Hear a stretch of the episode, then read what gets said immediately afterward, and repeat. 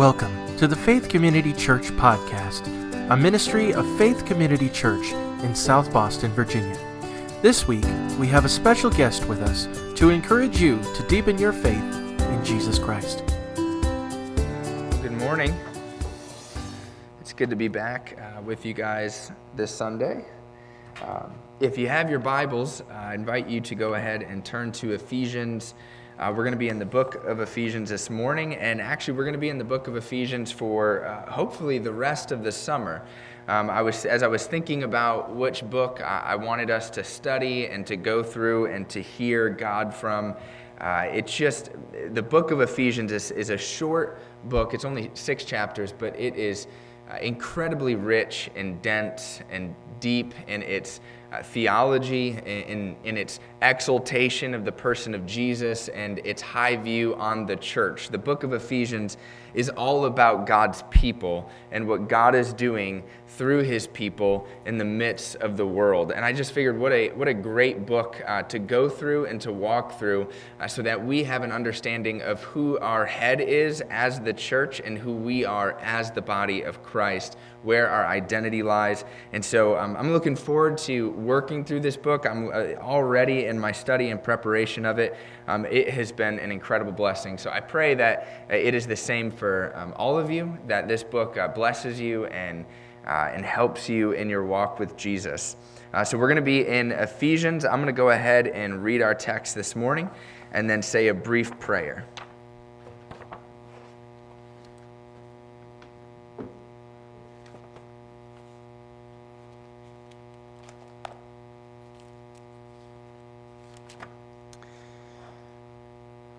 Ephesians chapter 1, starting in verse 1, we're going to read to verse 14.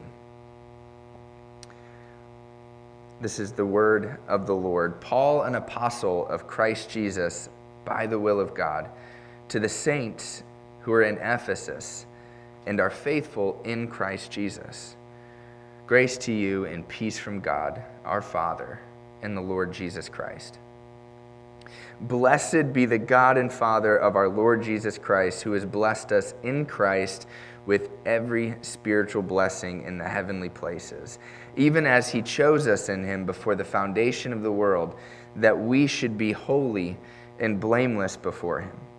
In love, he predestined us for adoption to himself as sons through Jesus Christ, according to the purpose of his will, to the praise of his glorious grace, with which he has blessed us in the beloved. In him we have redemption through his blood the forgiveness of our trespasses according to the riches of his grace, which he lavished upon us in all wisdom and insight, making known to us the mystery of his will according to his purpose, which he set forth in Christ as a plan for the fullness of time, to unite all things in him, things in heaven and things on earth. In him we have obtained an inheritance, having been predestined according to the purpose of him who works all things according to the counsel of his will so that we, who were the first to hope in Christ, might be to the praise of his glory. In him you also, when you heard the word of truth, the gospel of your salvation, and believed in him, were sealed with the promised Holy Spirit, who is the guarantee of our inheritance until we acquire possession of it to the praise of his glory. And I pray that the Lord would add a blessing to the reading uh, and hearing of his word. If you would pray with me uh, this morning. Our Father in heaven, we come to you. And we ask that uh, in these next few minutes you would speak deeply to each and every single one of us. Psalm 119, 130 says, The unfolding of your words gives light, it imparts understanding to the simple. Father, I pray that you would shed light in dark areas of our lives, dark areas of our understanding uh, maybe ways in which we have misrepresented you uh, due to uh, our own imaginations, due to our own experiences. I pray that we would see you clearly as much as possible through the scriptures this morning, and that you would impart understanding uh, to the simple, uh, which is all of us included here today, Lord. We ask these things in Jesus' name. Amen. So, if you've ever been part of a group project, you know that just, it doesn't matter how many people are involved in that group project, there are only two types of people in that group. Uh, there is the, the one person that does everything, all of the work, which I did not fit into that category in, in high school and stuff. And then you have the second group of people which receive all of the benefits from the work that the one person put into. Some of you in high school or middle school now know exactly what I'm talking about. It comes to that group science project. Uh, some of you guys know what that's like uh, at work. Um, but you know, there's always that one person, and then there's always the rest of the people. So there's the one person that does everything, and the one person that receives everything based on the work of the other person.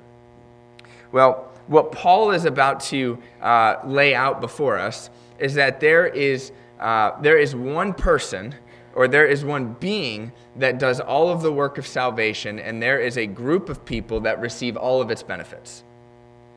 There is not a single uh, factor that we add to the benefits of salvation, but simply to receive it to respond to it and to receive it. And Paul lays out that um, the Godhead, Father, Son, and Holy Spirit, is responsible entirely for our salvation. So if you take away anything this morning from our reading in these 14 verses, and, and I wish that I could get into every little nitty gritty of these texts, uh, because there is a lot happening here. In fact, in the original language, Paul uh, can hardly take a breath. There's no grammatical breaks at all in verses, in, in, the, in verses 3 through 12, it's just one big run on sentence. An English teacher would have a field day uh, with these verses here. Uh, there's no pauses, no nothing. It is as if Paul has just discovered something absolutely wonderful, and he can't hardly breathe as he explains to the church at Ephesus or the surrounding regions in Asia Minor what they have in God and everything that they have received, not based on what they've done or what they can do, but, every, but based on the person and work of the Godhead.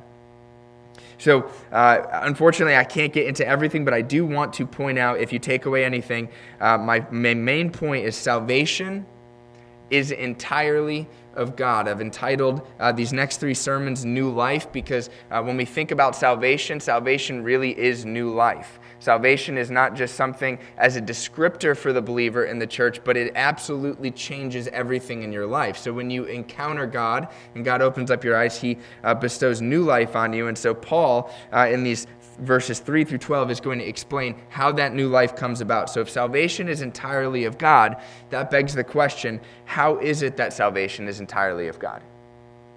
How does that work?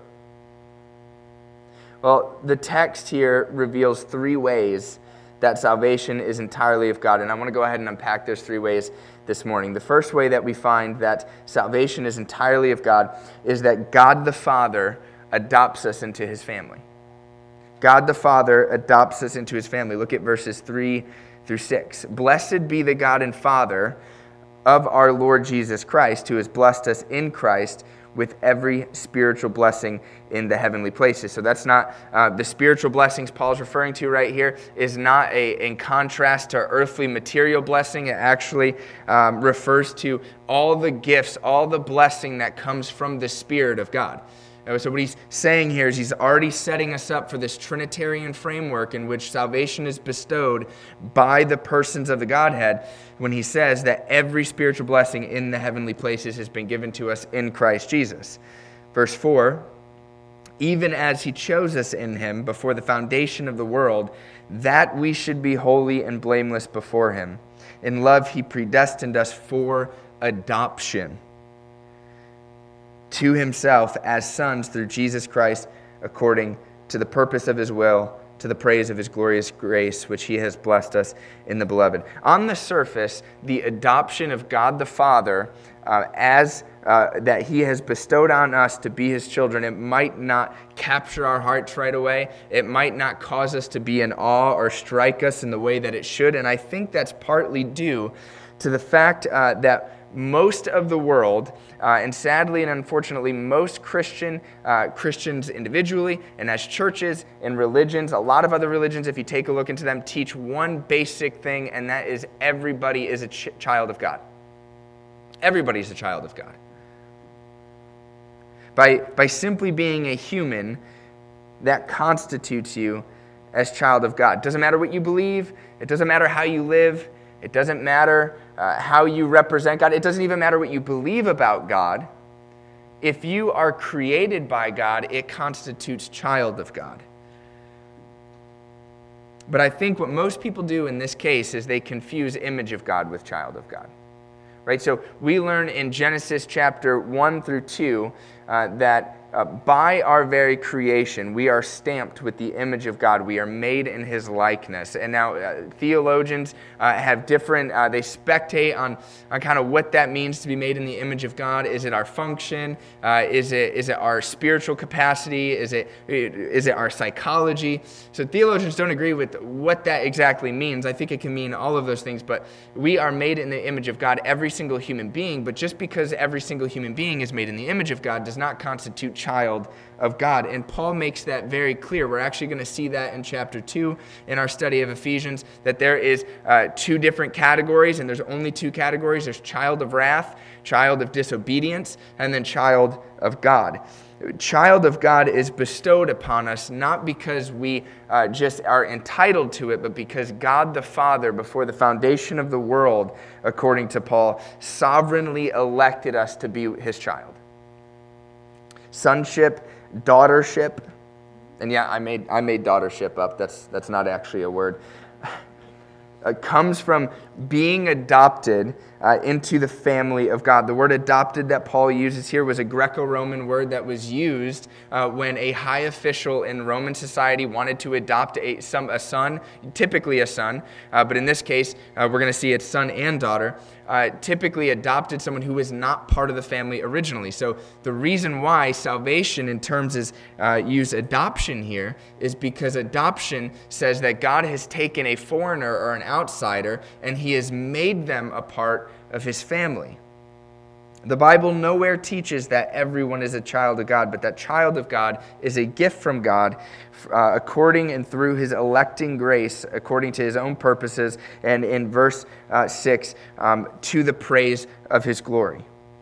And just so uh, we're interpreting Scripture with Scripture, uh, Romans 8:15. If you want to jot this down, I'm not going to make you guys flip back and forth uh, through the Bible, but um, Romans 8:15, Paul writes, "For you did not receive the spirit of slavery to fall back into fear, but you have received the spirit of adoption as sons and as daughters, by whom we cry, Abba, Father." 1 John 3:1 See what kind of love the Father has given to us that we should be called children of God.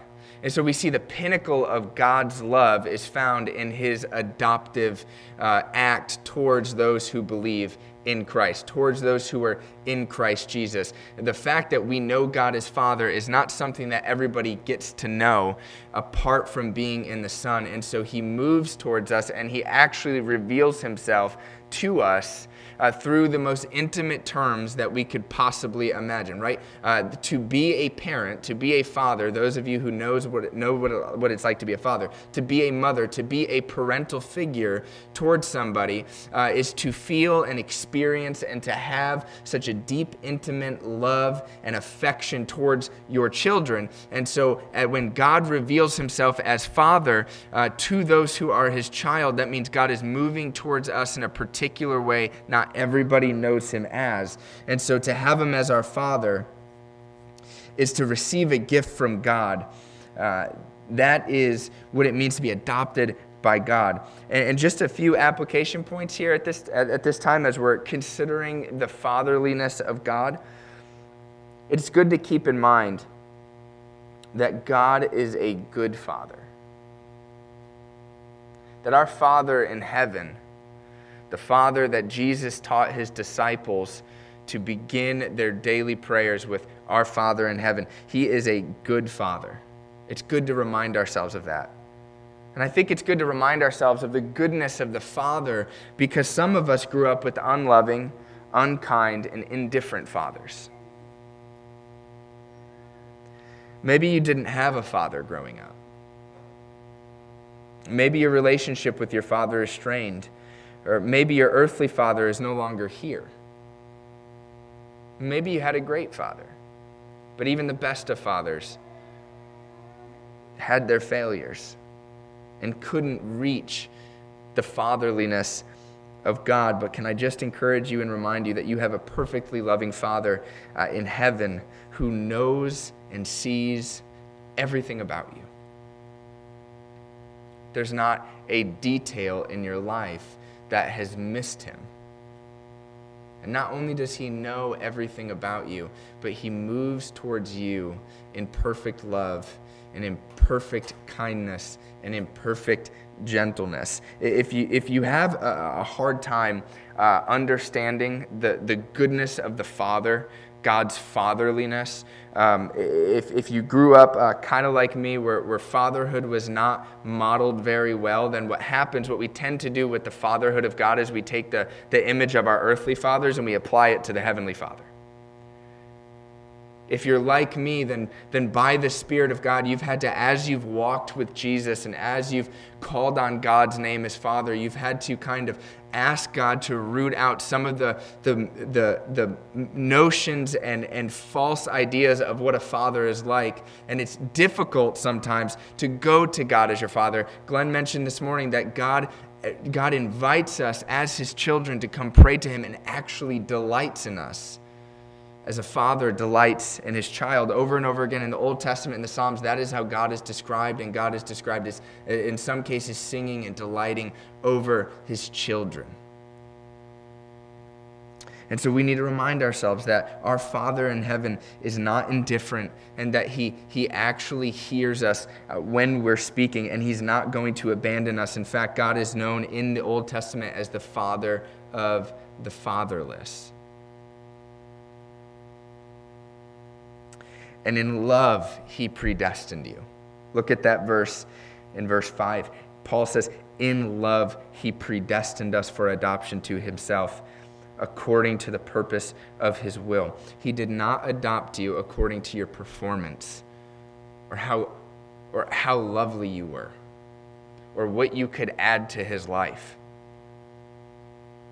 And sometimes that's our experience too with our earthly fathers is that we kind of have this feeling like like my his the love is contingent upon how well I am doing, on how good I'm doing. We've I mean we've all felt that kind of sense of disappointing the people that we love. Look, you can't disappoint God the Father.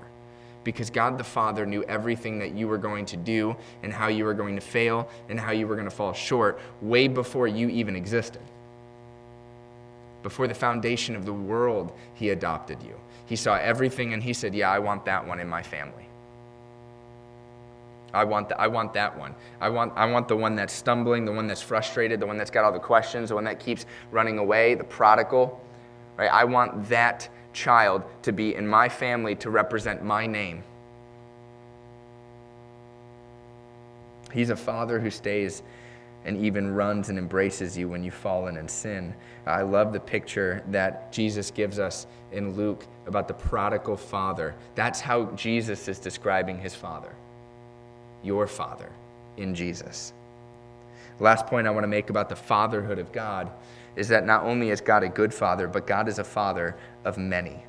Notice the us in verses 3 through 6.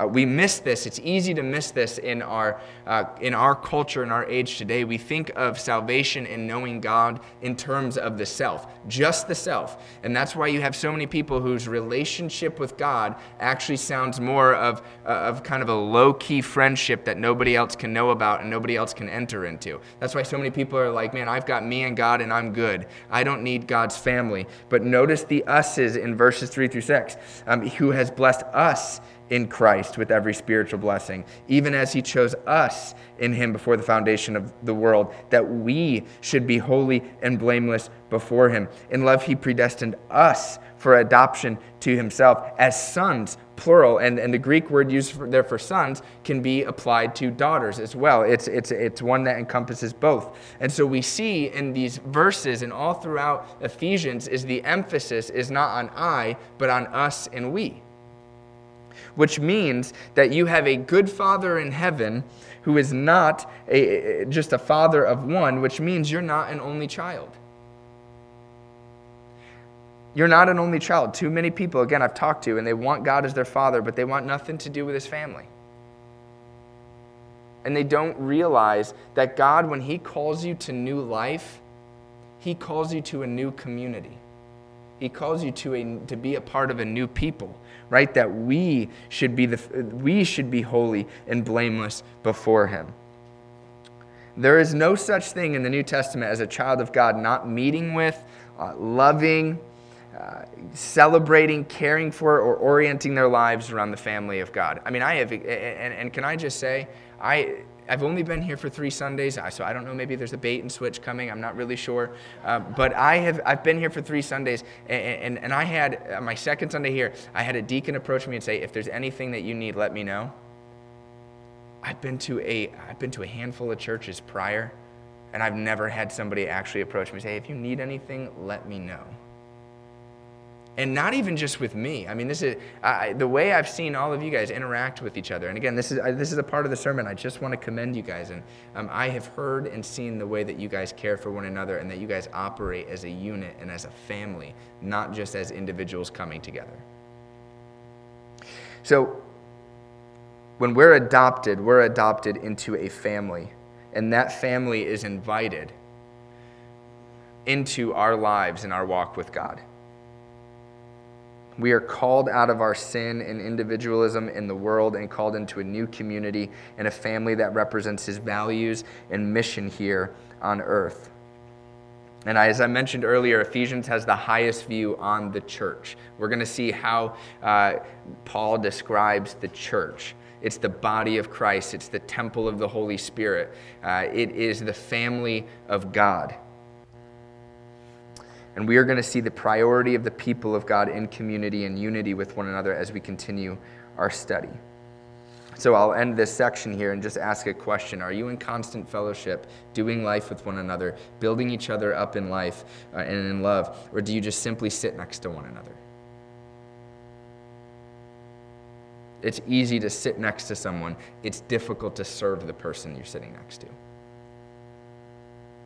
So God the Father adopts us into his family.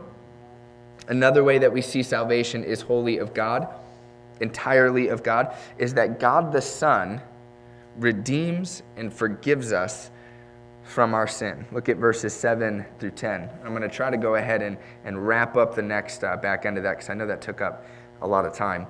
In him, verse 7, we have redemption through his blood the forgiveness of our trespasses, according to the riches of his grace, which he lavished upon us in all wisdom and insight, making known to us the mystery of his will, according to his purpose, which he set forth in Christ as a plan for the fullness of time to unite all things in him, things in heaven and things on earth. So in the Son, we move from God the Father's adoption into the position of sonship and daughtership. As, uh, and then, not only that, but we see that God the Son redeems us through his blood and forgives, forgives us um, of all our trespasses. So let's, let's take a look at redemption first. What does redemption mean? What does it mean that we've been redeemed? I'm going to try not to gloss through uh, uh, everything here. I'm going to try to go ahead and pick apart uh, each word so that we get the fullness of what Paul is communicating. So, what does redemption mean in the Son? Well, in some instances, what we have, uh, the word redemption can refer to God's act of deliverance. It means deliverance from slavery and uh, out of bondage into freedom and into life. Uh, when we see the word redemption, most used in the Bible, especially in the Old Testament, we see it in connection with God's greatest act of deliverance, which was the deliverance out of slavery in Egypt. That was the pinnacle of God's redemptive work, his delivering his people out of the bondage of Egypt. And really, all of the Old Testament, if you just real quick footnotes, all of the Old Testament is basically God redeeming his people over and over and over again. You see him redeeming them out of Egypt, you see him redeeming them out of Babylon, out of Assyria, as you see them redeem it's it's just constant redemption is the theme of the Old Testament is God's just constantly getting his people out of trouble. And so, uh, in, in one context and setting, redemption could refer to uh, the delivering out of uh, slavery. And, and then, in another sense, the word redemption is used to, uh, uh, uh, to refer to payment. It's payment, it is paying a ransom price. Uh, and, and again, it largely depends on the context, but I think it's fair to say when Paul says here in verse 7, in him we have redemption through his blood, I think it's fair to say that Paul means both. Paul takes the idea, and again, commentators can't agree on this passage. And they're trying to figure out well, does redemption mean deliverance? Does it mean paying a cost? And I think when we look at the work of Jesus on the cross, I think we see both. I think that's why people can't understand and figure out which one, because I think Paul here is saying, look, we have received, we have been delivered out of our sin into freedom, and our sin has been paid for. The ransom cost has been paid for. And again, some of this stuff, uh, it, it can seem a little underwhelming, but it only seems underwhelming if you don't realize that every sin referred to in the Bible is actually referred to as, as, a, as a master.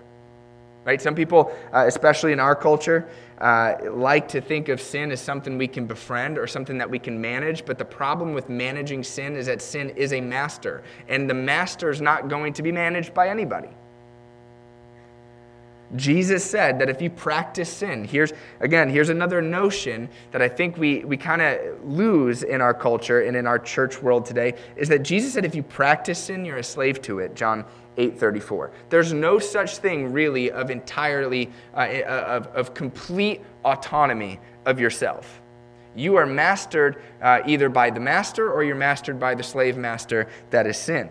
Uh, Paul puts it this way in Romans 6 16 through 20. Do you not know that if you present yourself to anyone as obedient slaves, you are slaves of the one whom you obey, either of sin, which leads to death, or of obedience, which leads to righteousness?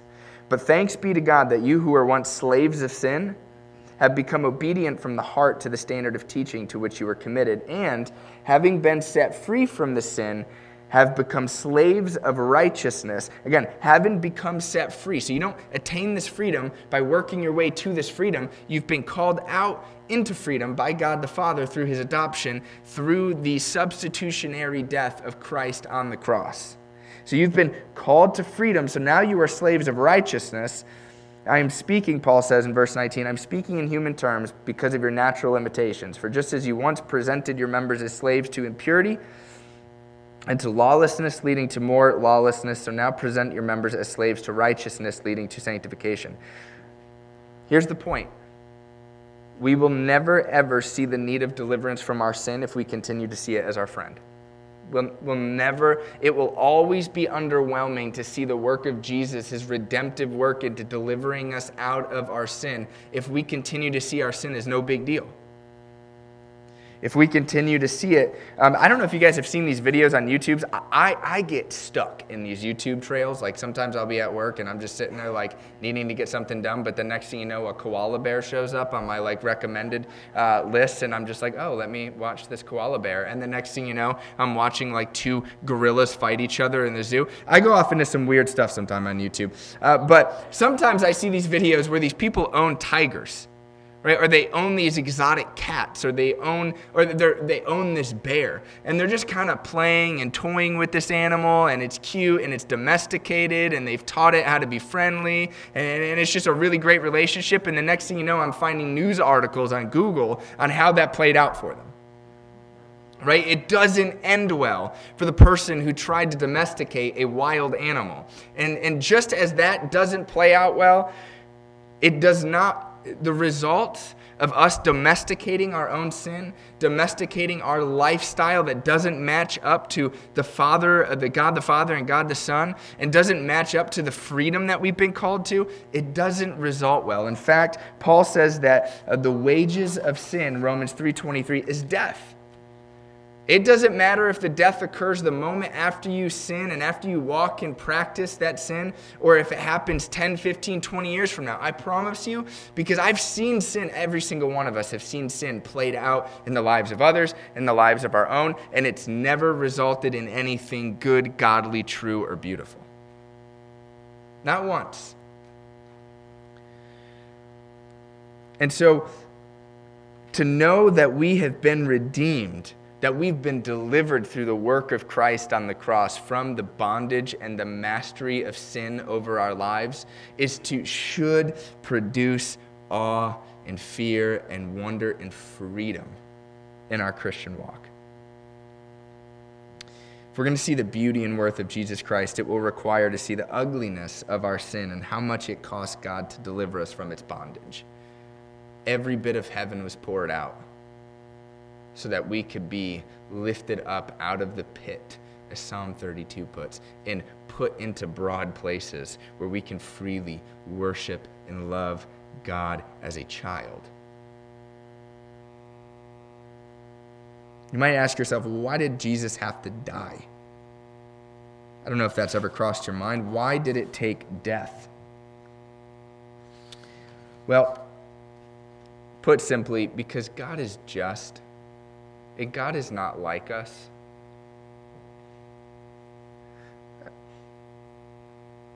And you say, couldn't God just look over it all? Imagine if a judge were to just look over the felon in court and say, you know what? It's not a big deal. Especially if the perpetrator affected you.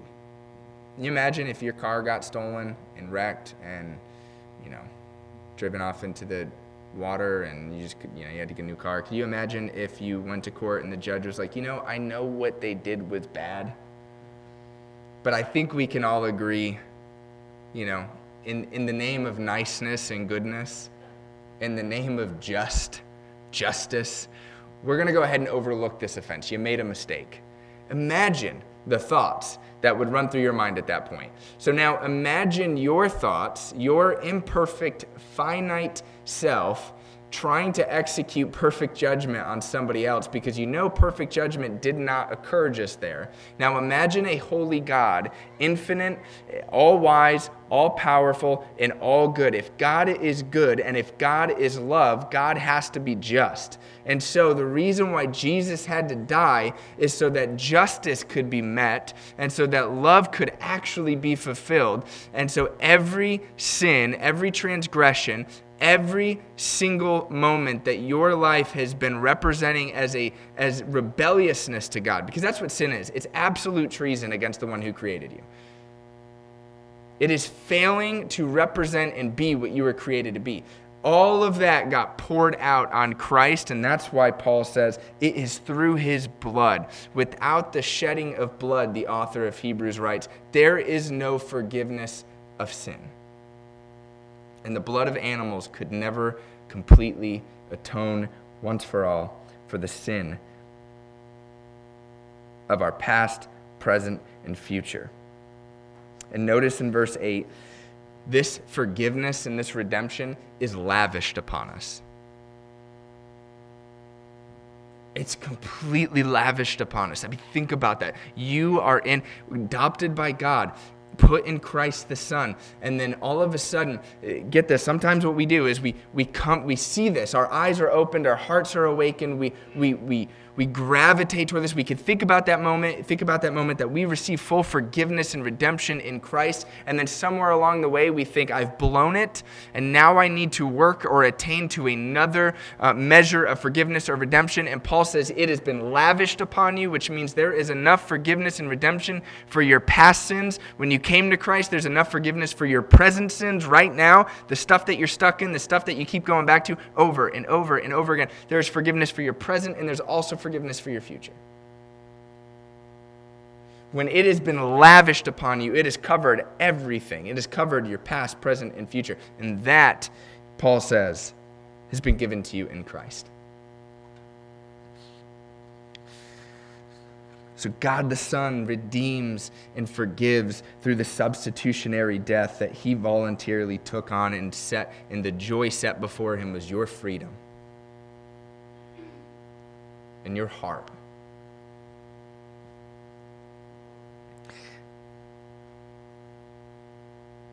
The last way, and the final way that we see in our text this morning, that salvation is entirely of God, is God the Holy Spirit keeps us for eternity. God the Holy Spirit keeps us for eternity. Look at verses 11 through 14. In him we have obtained an inheritance, having been predestined according to the purpose of him who works all things according to the counsel of his will, so that we who were the first to hope in Christ might be to the praise of his glory. In him, you also, when you heard the word of the truth, the gospel of your salvation, and believed in him, were sealed with the promised Holy Spirit, who is the guarantee of our inheritance until we acquire possession of it to the praise of his glory. This one might be a balm to some of your anxious souls. I can't tell you how many people, uh, solid brothers and sisters in the Lord, who struggle with their assurance uh, of their salvation, who struggle uh, with, with am I in? You know, they feel like they're in Christ one day and then they kind of mess up and then they don't know if they're in Christ the next day. And it's just this constant what if, what if, what if. Just as God has redeemed you out of freedom out of your sin, He's also redeemed you into assurance, into rest, into knowing that you are kept. When God starts something, again, the whole point of this message is what? It, salvation is entirely of God. It's not salvation is some of God and then some of us. It's not, salvation is not God does his part and then you do your part. It is from God to, from start to finish. God does not adopt you, forgive, and redeem you, shed his blood just to let you be lost once more. See how God's purposes permeates verse 12. It says, so that we who are the first to hope in Christ, um, not sorry, not verse 12, just all of the all of the passage actually, verses 3 through 12, uh, we see according to the purpose of his will, according to his purpose which he set forth in Christ, according to the purposes of him who works all thing things according to the counsel of his will. That counsel of his will, the will, the purpose of God is that you would actually make it safely home with him. If you read John 17, Jesus' high priestly prayer was that we would be kept. You can go back and read this later on if you want. That we would be kept and that we would be where he is. Jesus' blood was too costly for it to cover you and then let you just escape out of him who called you. If God so purposes to adopt and forgive us, how could he purpose to lose us? Look at the words in verses 13 and 14. And, and, and here's, uh, there's a number of passages we can go to in Scripture to look at the eternal security, the final perseverance of the saints in Christ. There's a number of texts we go to, but I would be okay with camping out in this text if I, you know, just to say, look, uh, when God makes, when anybody makes a promise, uh, you're not using words like guarantee. Look at, look at verse 13. Let's just, in him you also, when you heard the word of truth, the gospel of your salvation, and believed him, were sealed with the promised, look at seal and promised Holy Spirit, who is the guarantee. So we see words like seal and guarantee as it applies to our salvation. And when we think and consider about the work of the Holy Spirit, it is applying everything that God the Father, God the Son has done in redemptive history to our hearts, indwelling us, teaching us, leading us, and not just leading us um, every day to God, but leading us home to God. God is the, the, the good shepherd who finds his sheep and brings them home. He doesn't lose them. In John chapter 10, Jesus says that all whom the Father has given to me, I will never lose. That no one's ever going to pluck them out of the Father's hand, and I and the Father are one.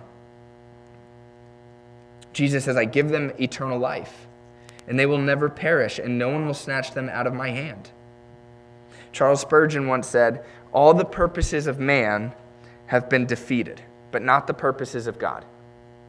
The promises of man may be broken, many of them are made to be broken, but the promises of God shall all be fulfilled. From life's first cry to final breath, Jesus commands my destiny. Not you, not the person sitting next to you, not the person in your life who expects you to fail, expects you to be whatever. Nobody but Jesus commands our destiny. No power of hell, no scheme of man can ever pluck me from his hand till he returns or calls me home. Here in the power of Christ, I'll stand. If we cannot bank on the truth of final perseverance, then God has lied and God cannot fully save. And that is antithetical against everything Scripture teaches.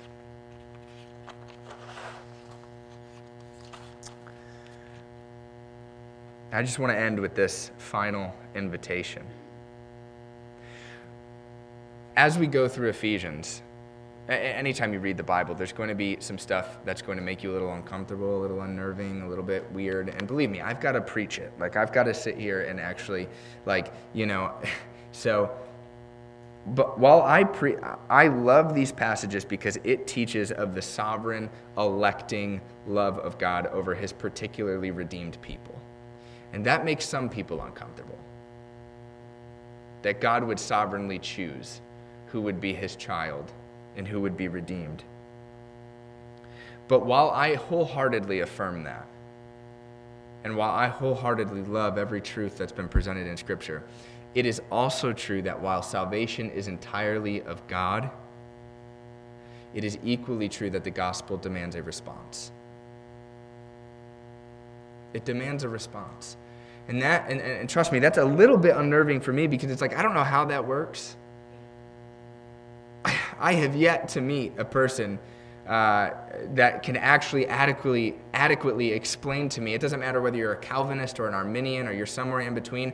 Neither side have adequately explained to me uh, or anybody uh, how it works. all I have to do and all I have to know and all we should know is that the Bible it proclaims that truth and then it demands a response from us. Look at the formula in verse 13. In him you also, get this, when you heard the word of truth.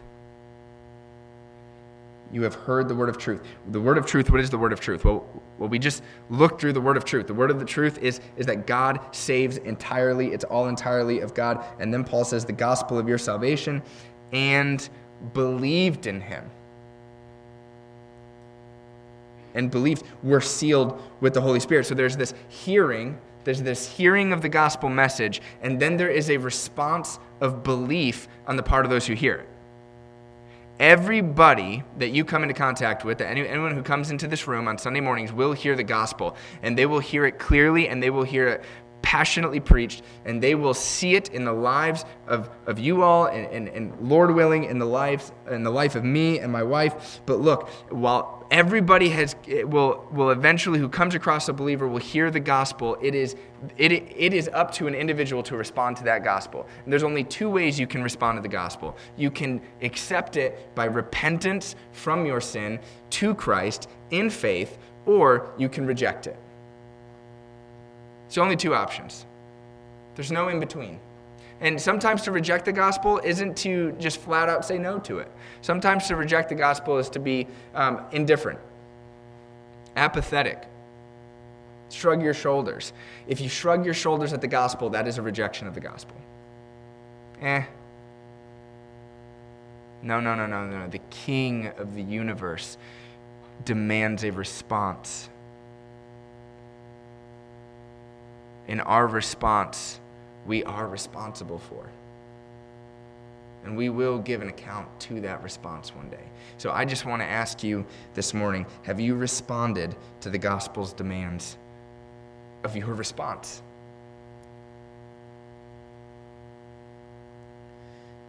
Have you put your faith in Christ?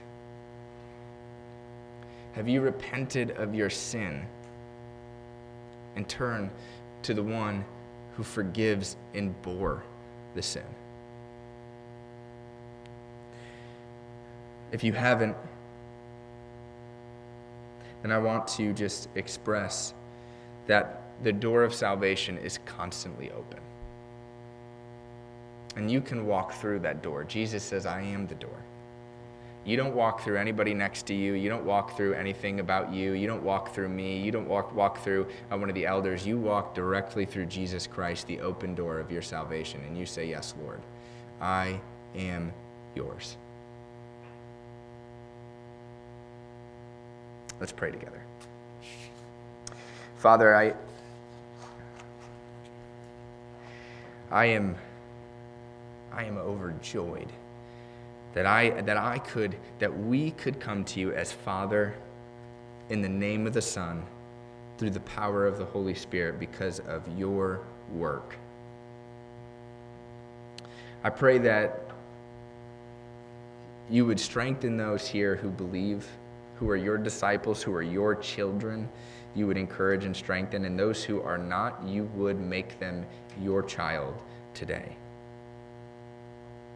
And we pray that as we live as your children, we would live as our Father. We would mimic you in all things. We love you. I pray that you would bless us, keep us, make your face to shine upon us. And it is in Jesus' name we pray. Amen. Thank you so much for listening. To learn more about Faith Community Church, you can find us online at fccsobo.org or on our Facebook page by searching Faith Community Church. As always, God loves you, we love you, and we hope you have a wonderful week.